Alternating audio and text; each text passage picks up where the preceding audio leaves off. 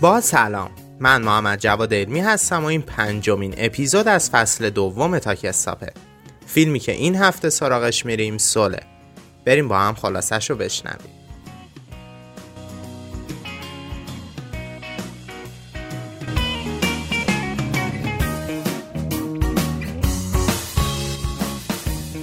سول در ابتدا داستان فردی به اسم جو رو به تصویر می‌کشه که تنها هدفش نواختن پیانو با یک گروه مشهوره و پس از سالها تلاش در یک قدمی خاصش قرار می‌گیره. اما بر اثر یک حادثه میمیره و وارد دنیای بعد از مرگ میشه. در این بره تمام تلاشش متمرکز روی برگشتن به زندگیه. اما تنها راه نجات جو در دست روح به دنیا نیومده ای به نام 22 که از زندگی متنفره. جو 22 با همدیگه درگیر ماجراهای زیادی میشن. و بالاخره می‌فهمن که زندگی در رسیدن به یک هدف خاص خلاصه نمیشه بلکه لذت بردن از تک تک لحظاته که اهمیت داره.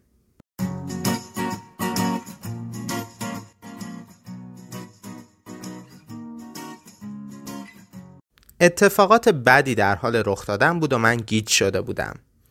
Get turned around. Get turned around یعنی گیج شدن. مشخص بود که جای کار میلنگه و حساب کتابا با هم نمی‌خونه. The count is off. The count is off. باید همه چی از اول بررسی می‌کردیم. From the top یعنی از اول. این کار باید فورا انجام می‌شد. It had to be done in no time. No time. یعنی فورا.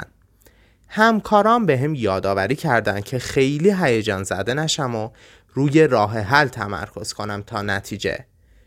بهم گفتن don't get ahead of yourself.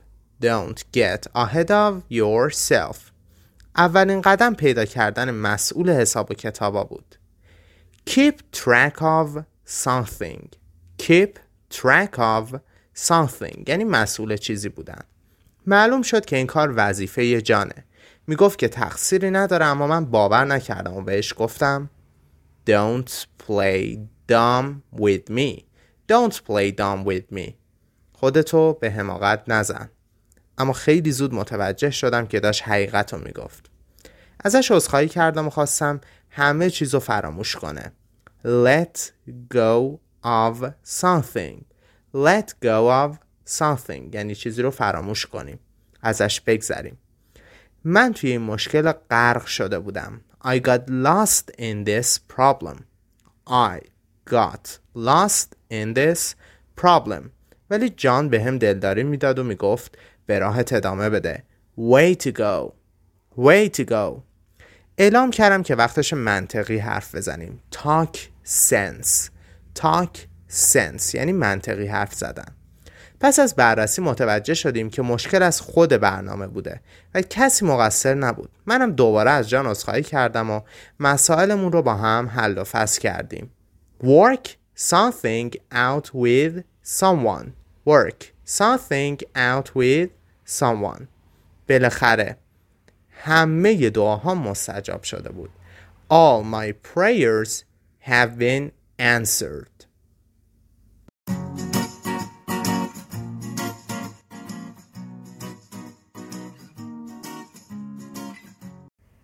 حدس می‌زنم که شما هم مثل تیم تاکستاپ از دیدن این انیمیشن لذت برده باشید.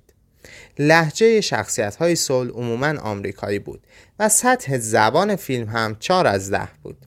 در اپیزود بعدی سراغ بررسی فیلم Manchester by the Sea میریم. فیلمی که جایزه اسکار رو هم برده.